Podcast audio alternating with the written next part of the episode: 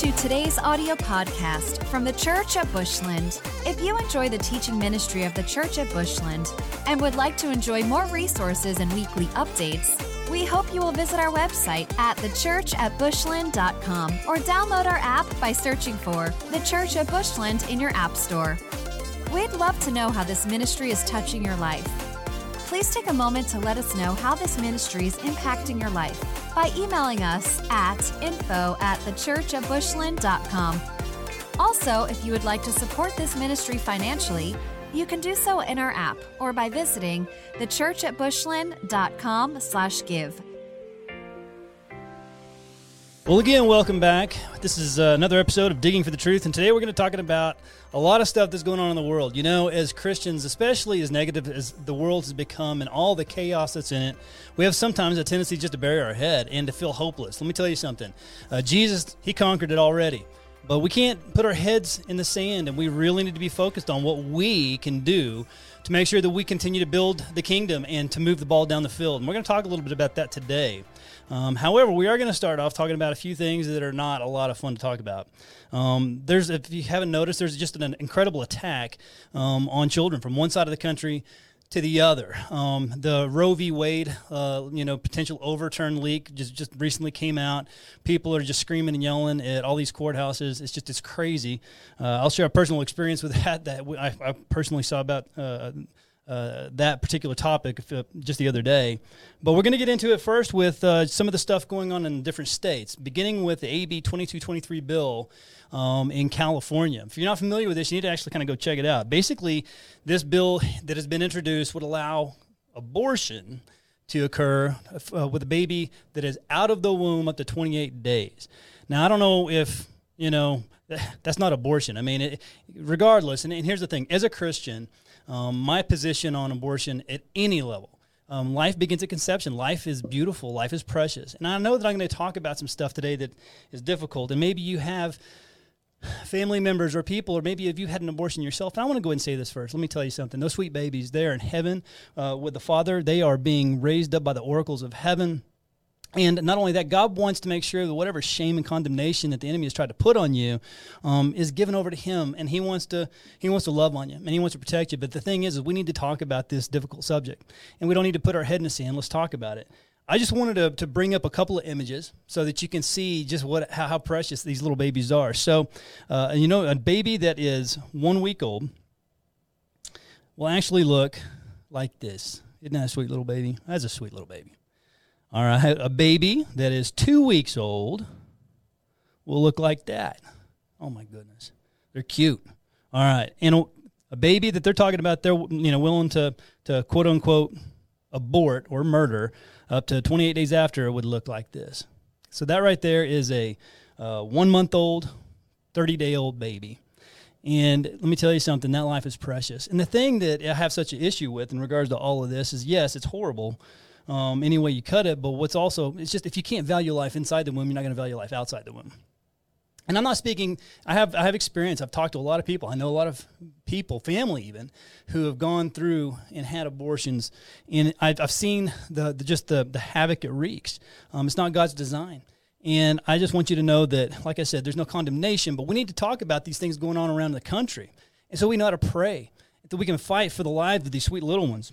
I'm not going to spend too much time here, but let's go ahead and talk about the next topic, and that is uh, sex education for young children in New Jersey. There's graphic sex education, uh, so much so that so what they've done for uh, young children is they're actually created animated videos to teach them how to gratify themselves, um, to teach them horrible topics in regards to um, body disfigurement, uh, body disfigurement, and, and, and confusing these kids.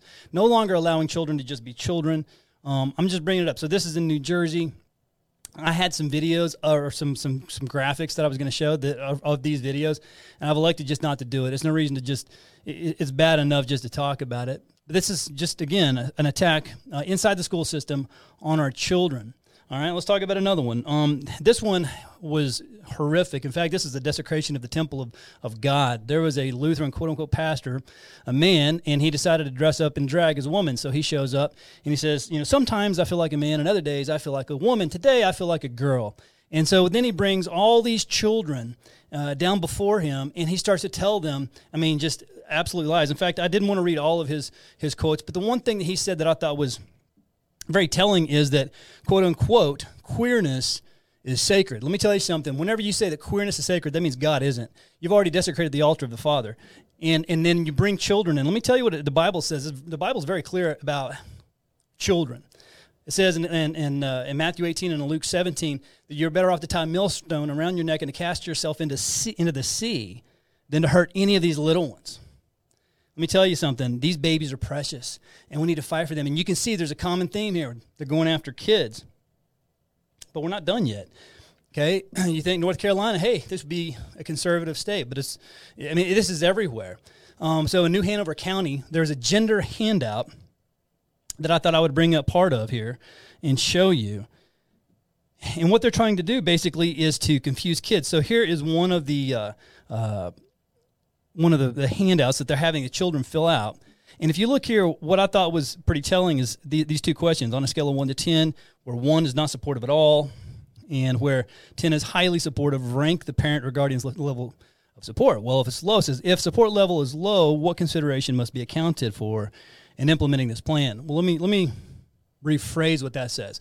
Uh, if the parents aren't telling them, "Hey, it's okay to," you know. Uh, say that you're a girl when you're a boy and vice versa, then we need to hide this from them. And in fact, they have, all right, who's going to be the go to adult for them and all these things on some of the other pages.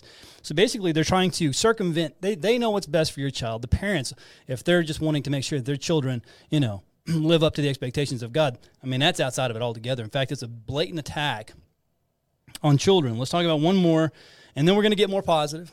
Okay, but it's important. The reason I'm going through some of these is just so that you know. If, if you listen, if you're not looking at the news, God bless you. I don't blame you. Uh, I try not to, but I do try to stay up to you know uh, up to kind of what's going on in the current events and so forth, so that I know how to pray, so that I know how to to uh, to go after these principalities that are coming after the church, coming after our children, that are coming after us, so we can go on the offensive, that we can attack these things we have that authority. That's what Jesus did for us on the cross. And so that's the, that's all we're doing is we're going to make that darkness go back in the pit of hell where it came from. So number five here, let's look at in Maryland. It's the, called the uh, the Senate Bill 669, and this again is an infanticide bill. Um, and it's not they, they say that it's not going to go quite as late as 28 days, but I, I don't know, tomato tomato. But the one thing of the bill, I was going to read part of it, but the one thing that I think is important to go to says uh, the bill reiterates the current state uh, law depriving unborn persons of all rights. In other words, that child has no rights in the womb, out of the womb, until basically the mother says, okay, well, this child can have rights now. Think about how sad that is. So we need to fight for that child's rights as Christians. Quote unquote says, nothing in this section shall be construed to confer personhood or any rights on the fetus, the bill reads. In other words, and, and I'll just kind of paraphrase. Basically, they say you can go get an illegal abortion. Of course, they don't want to have any restrictions on abortion whatsoever in the state. But whether the doctor, it's a doctor or just a person or, you know, just a friend, you know, that does it for you or however you, however you abort the, the, the, the, uh, the sweet little baby that, hey, listen, since it's quote unquote, uh, not a personhood, okay, the fetus has, is not a person and has no rights, then, hey, do whatever you want to do. So I know that all sounds negative. But let me tell you something. We have already won because of the blood of Jesus Christ. You know, I want to show you something, and then we're going to talk about some really neat things that we can do as the body to make sure that we win.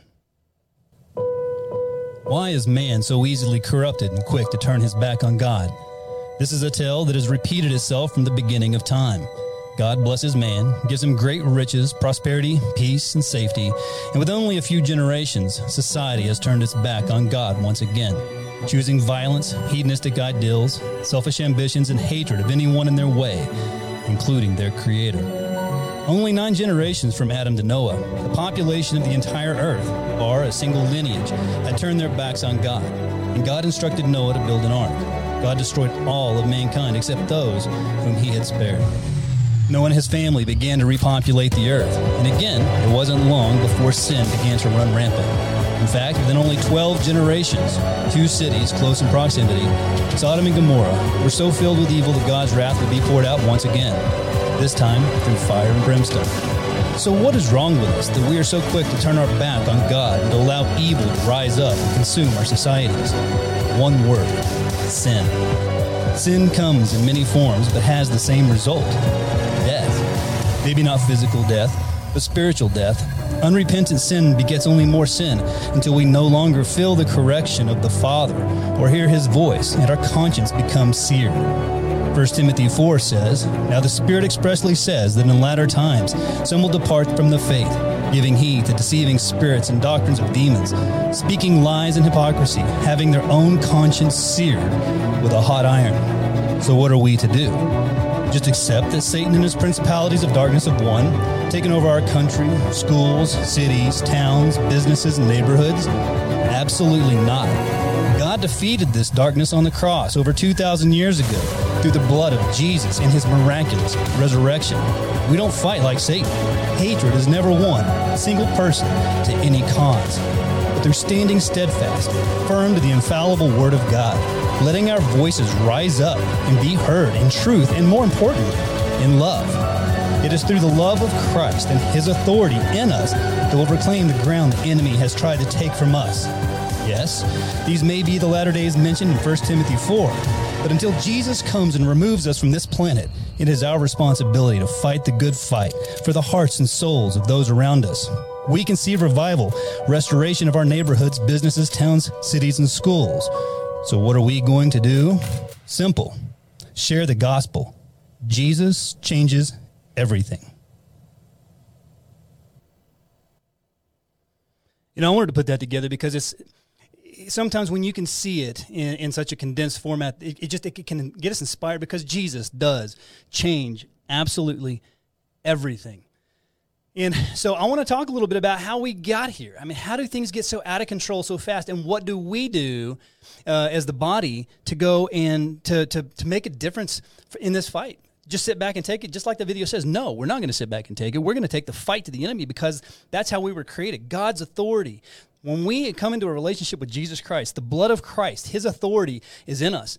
And when, and just like it says, with faith of a mustard seed, we tell that mountain to move, it's going to move. Let me tell you something. When we tell the enemy in the name of Jesus Christ, get out of here, he has to get out of here. But yes, there are some practical things that we need to do and that we need to talk about. One of these is just like understanding the battle. You know, so one of my things that I love to do, I mean, again, this is the infallible word of God. And that's another thing that we're going to talk about. I recently said, in fact, today I saw a study uh, that was was done, um, and it came out and it says that in the United States, thirty seven percent, thirty seven percent of pastors in the churches, okay, do not believe that this is the infallible word of God. So I went back and looked at that study, and I had it backwards. Only thirty seven percent of pastors hold a biblical worldview. Okay, that means that you have six over sixty percent of the pastors that are pastoring churches today don't have a biblical worldview. That's even crazier than I said the first time. Continue. They do not believe that this thing is true. How, how is that possible? Let me tell you something. If you can't believe this, then you can't believe anything. Not only that, I challenge you. Any person who has ever tried to go and quote unquote disprove this Bible has been proven wrong and has come into a relationship with Jesus. Let me tell you something. This whole thing is true. Um, and so this is, this, is, this is our playbook. But it's interesting. So Sodom and Gomorrah was a, a horrible place, right? But before we even get to quote unquote Sodom and Gomorrah and talking about what happened there, we need to talk about and understand the battle. So what's interesting is the antediluvian period. So the period before the deluge, okay, the antediluvians are the people who um, were on the earth and they had they had lived pre-flood.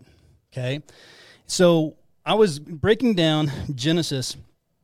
Um, you know, uh, I guess I think it's in Genesis 11 um, where it starts talking about Shem's descendants.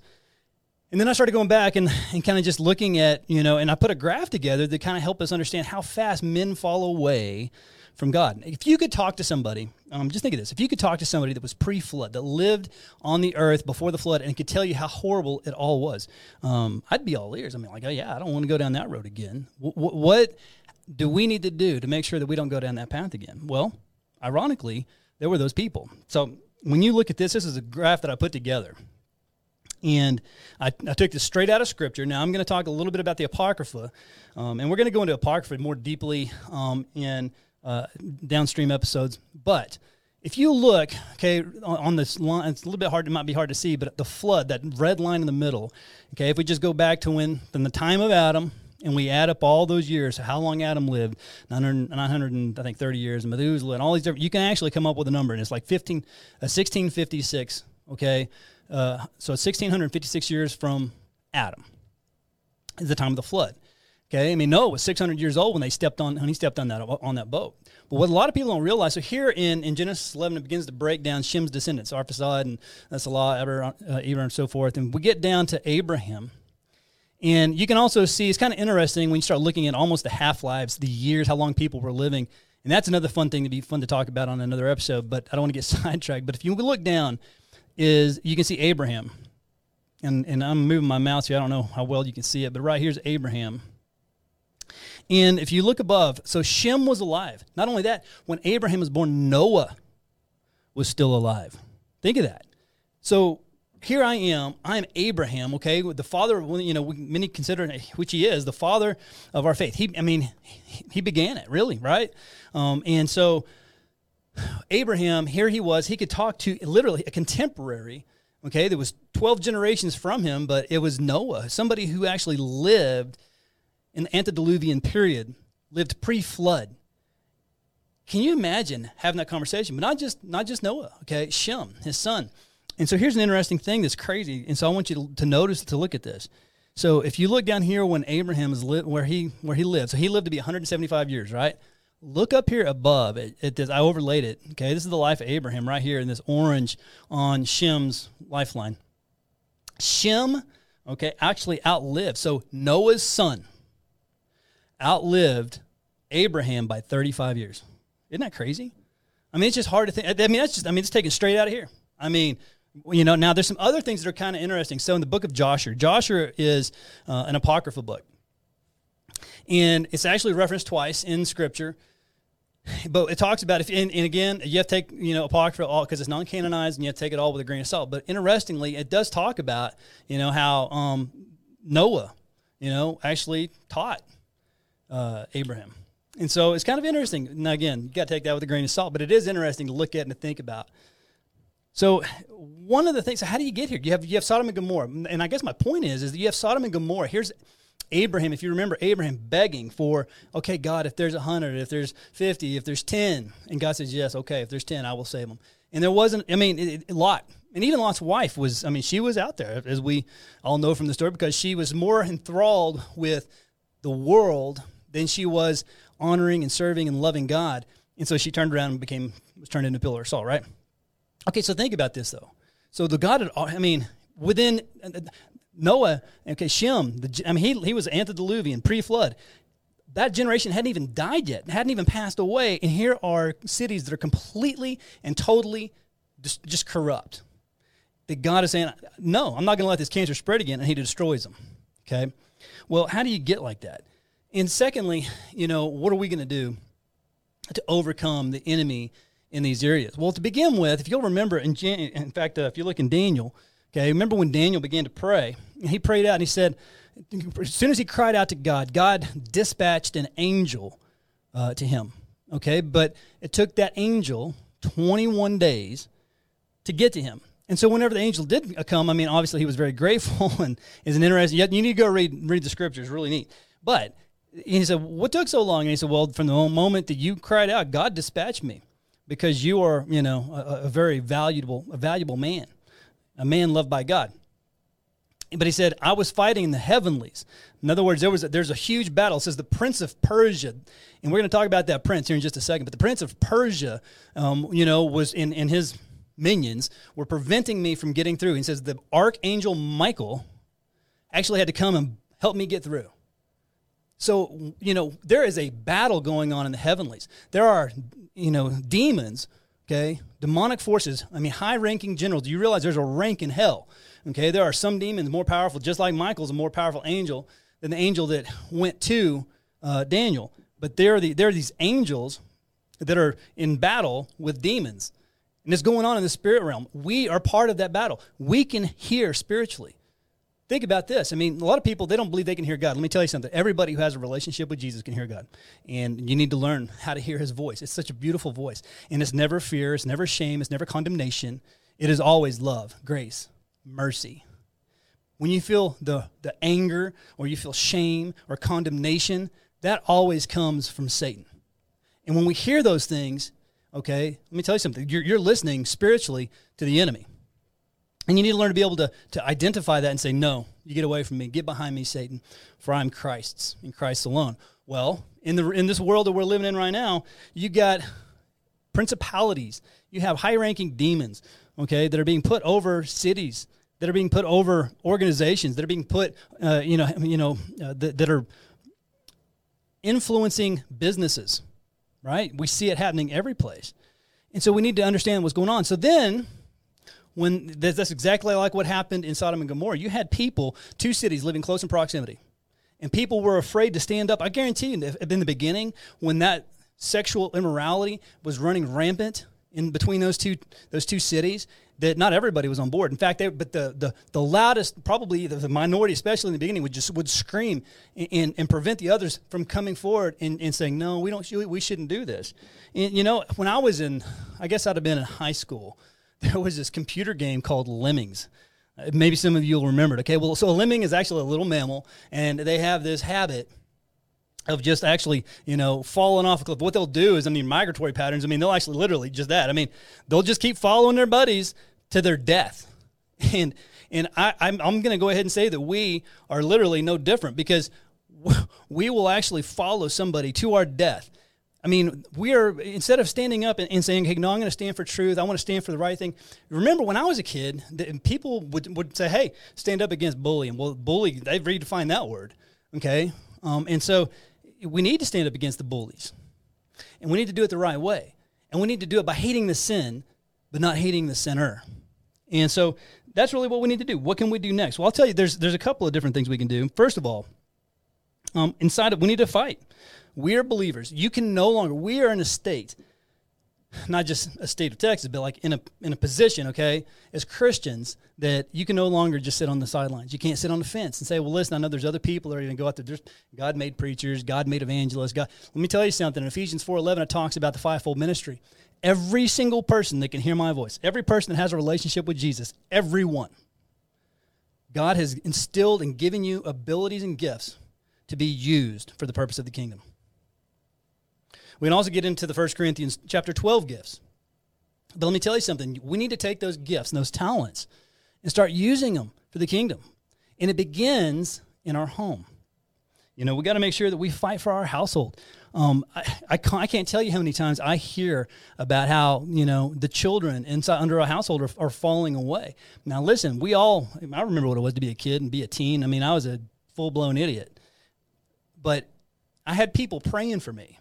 And I had people that were in my corner that were going after, making sure that, you know, hey, listen, they would get on their knees and praise God that they did because they I would not be here today. I would not have my family. I wouldn't have my children if it weren't for those people that were praying for me and loving on me, showing me kindness, even in my most ignorant and stupid moments. Okay, but it begins in the house, and I've I've I've counseled people that have trouble with with children in the home and everything else because many times they're being influenced dramatically you know, from the outside world. In fact, you can't get away from it, right? I mean, this stupid thing right here, we take them everywhere, right? I mean, I just pulled it right out of my back pocket. These things have a constant connection to a whole bunch of negative things going out in the world.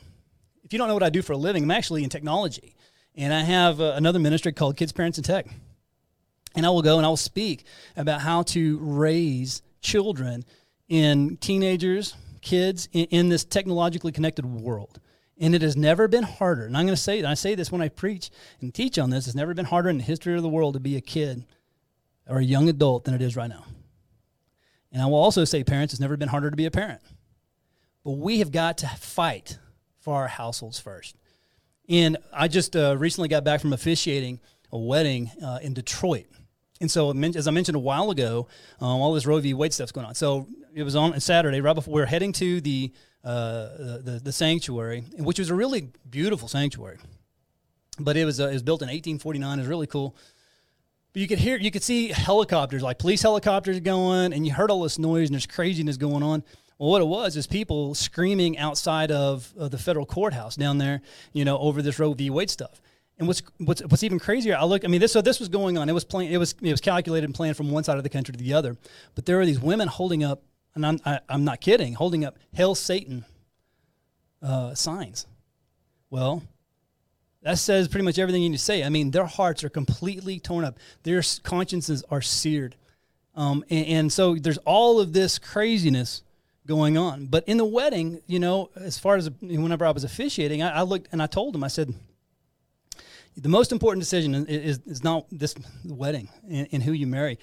It is a, is a wonderful and a beautiful, and one of the most important decisions of your life is who you do marry. That's true. But the most important decision of your life is whether you have a relationship with Jesus Christ or not. That's it. And as a parent, okay, our number one job as parents, and again, fighting for our household, our number one job as parents, make sure that our children come into a relationship with Jesus Christ. That's it.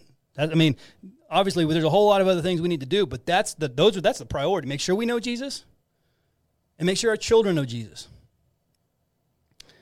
The next thing we need to do is we need to we need to go after and we need to fight for the schools.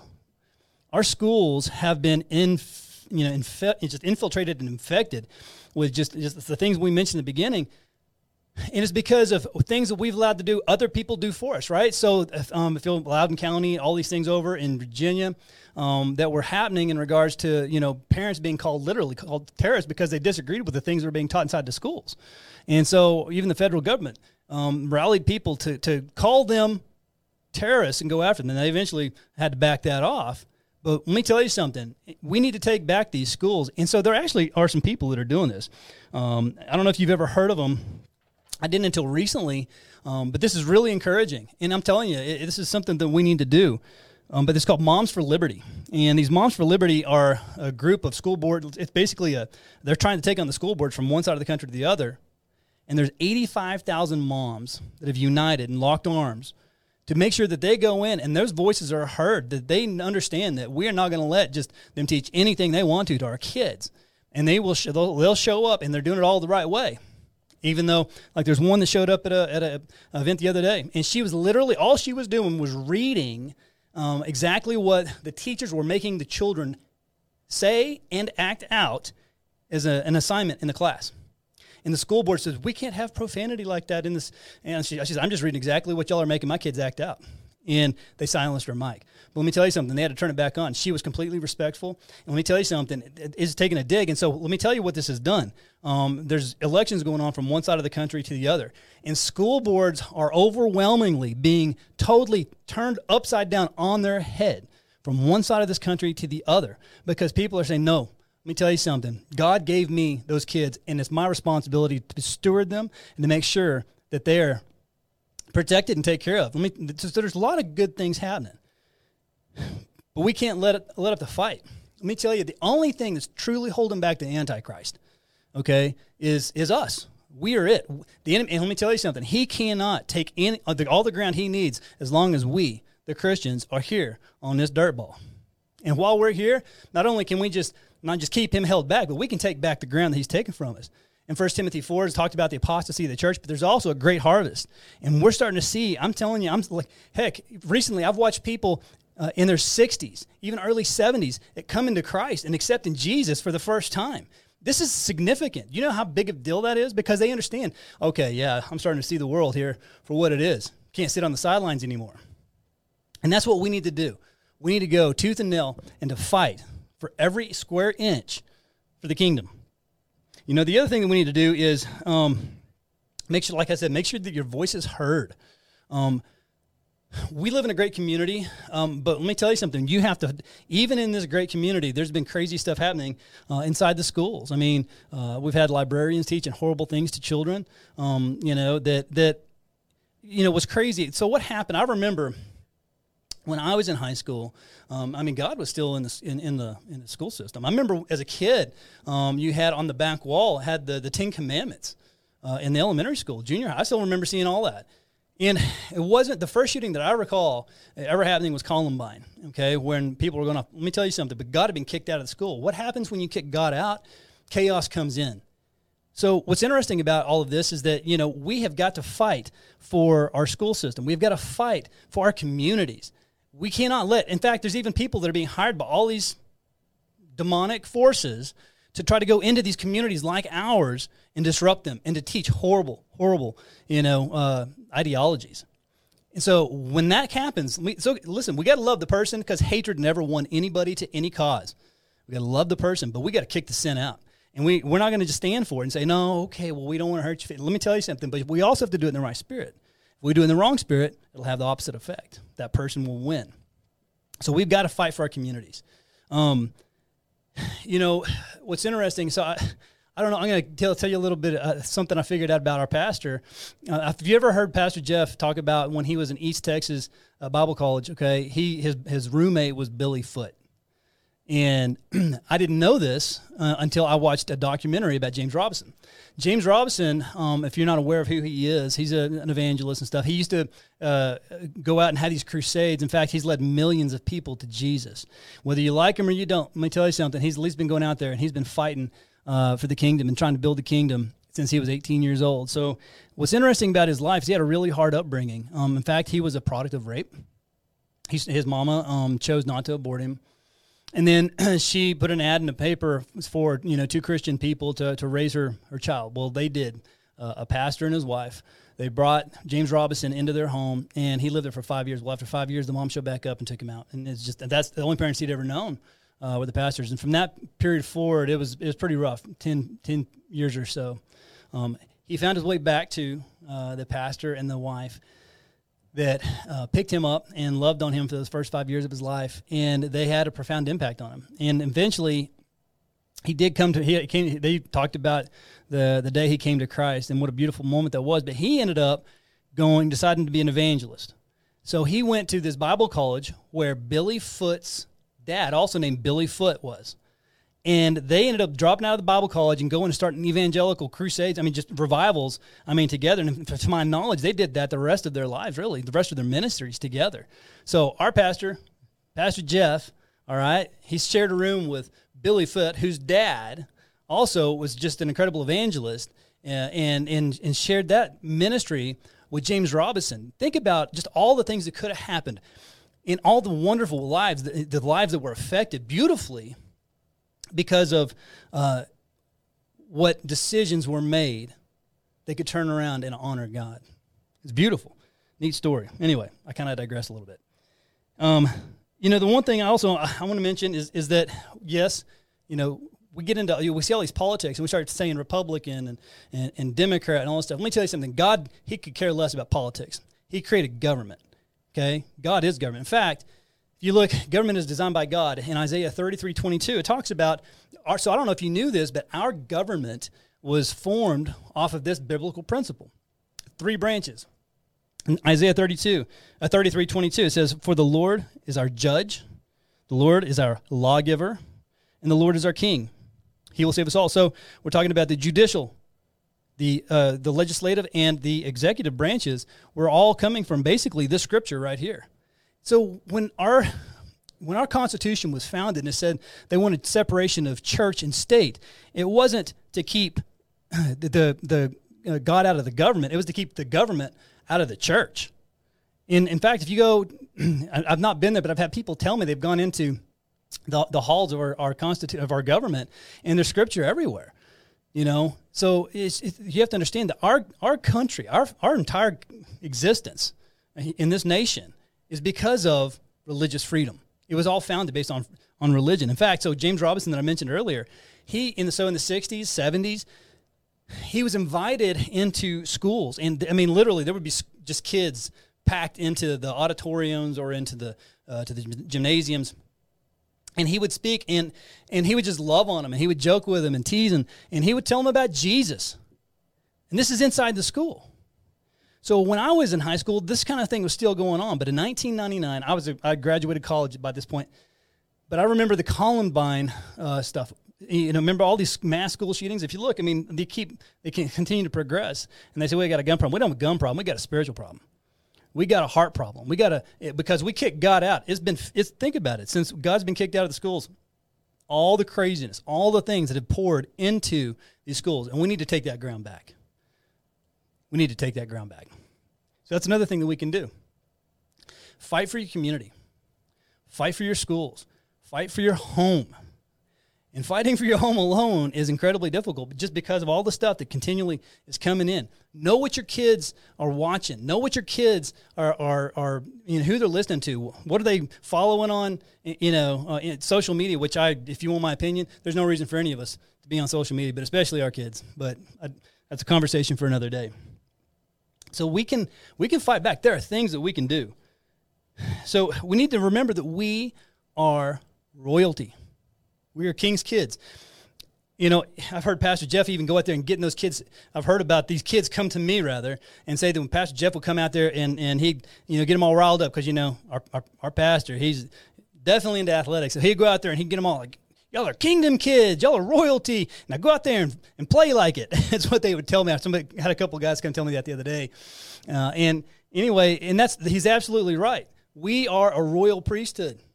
And we have authority, the authority of the sovereign creator of the universe that has been instilled in us because we have a relationship with him and he died on that cross for you, each and every one, individually. And so we need to take back that mantle and realize that we have authority.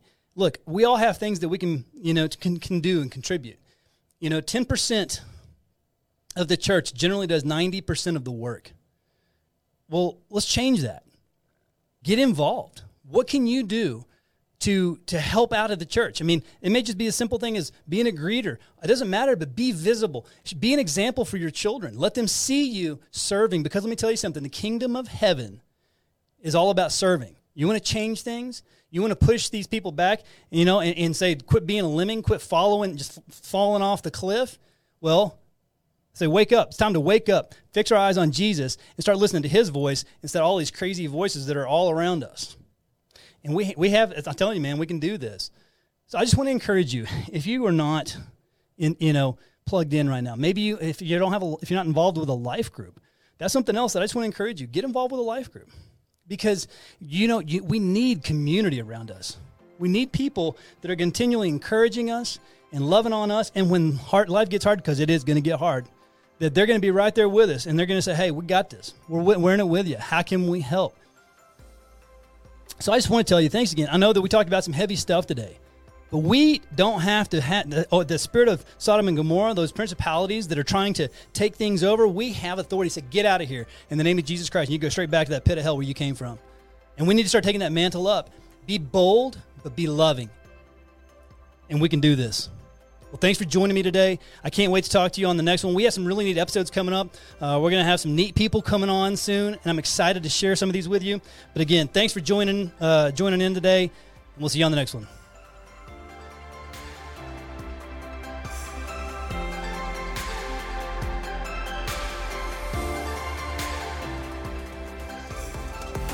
Thanks for listening to this week's podcast from the Church at Bushland. We hope you will stay connected by following the ministry on YouTube, Facebook, and Instagram by using the Church at Bushland. We are all about people because God is all about people. We exist to help people know God, find freedom, discover purpose, and make a difference.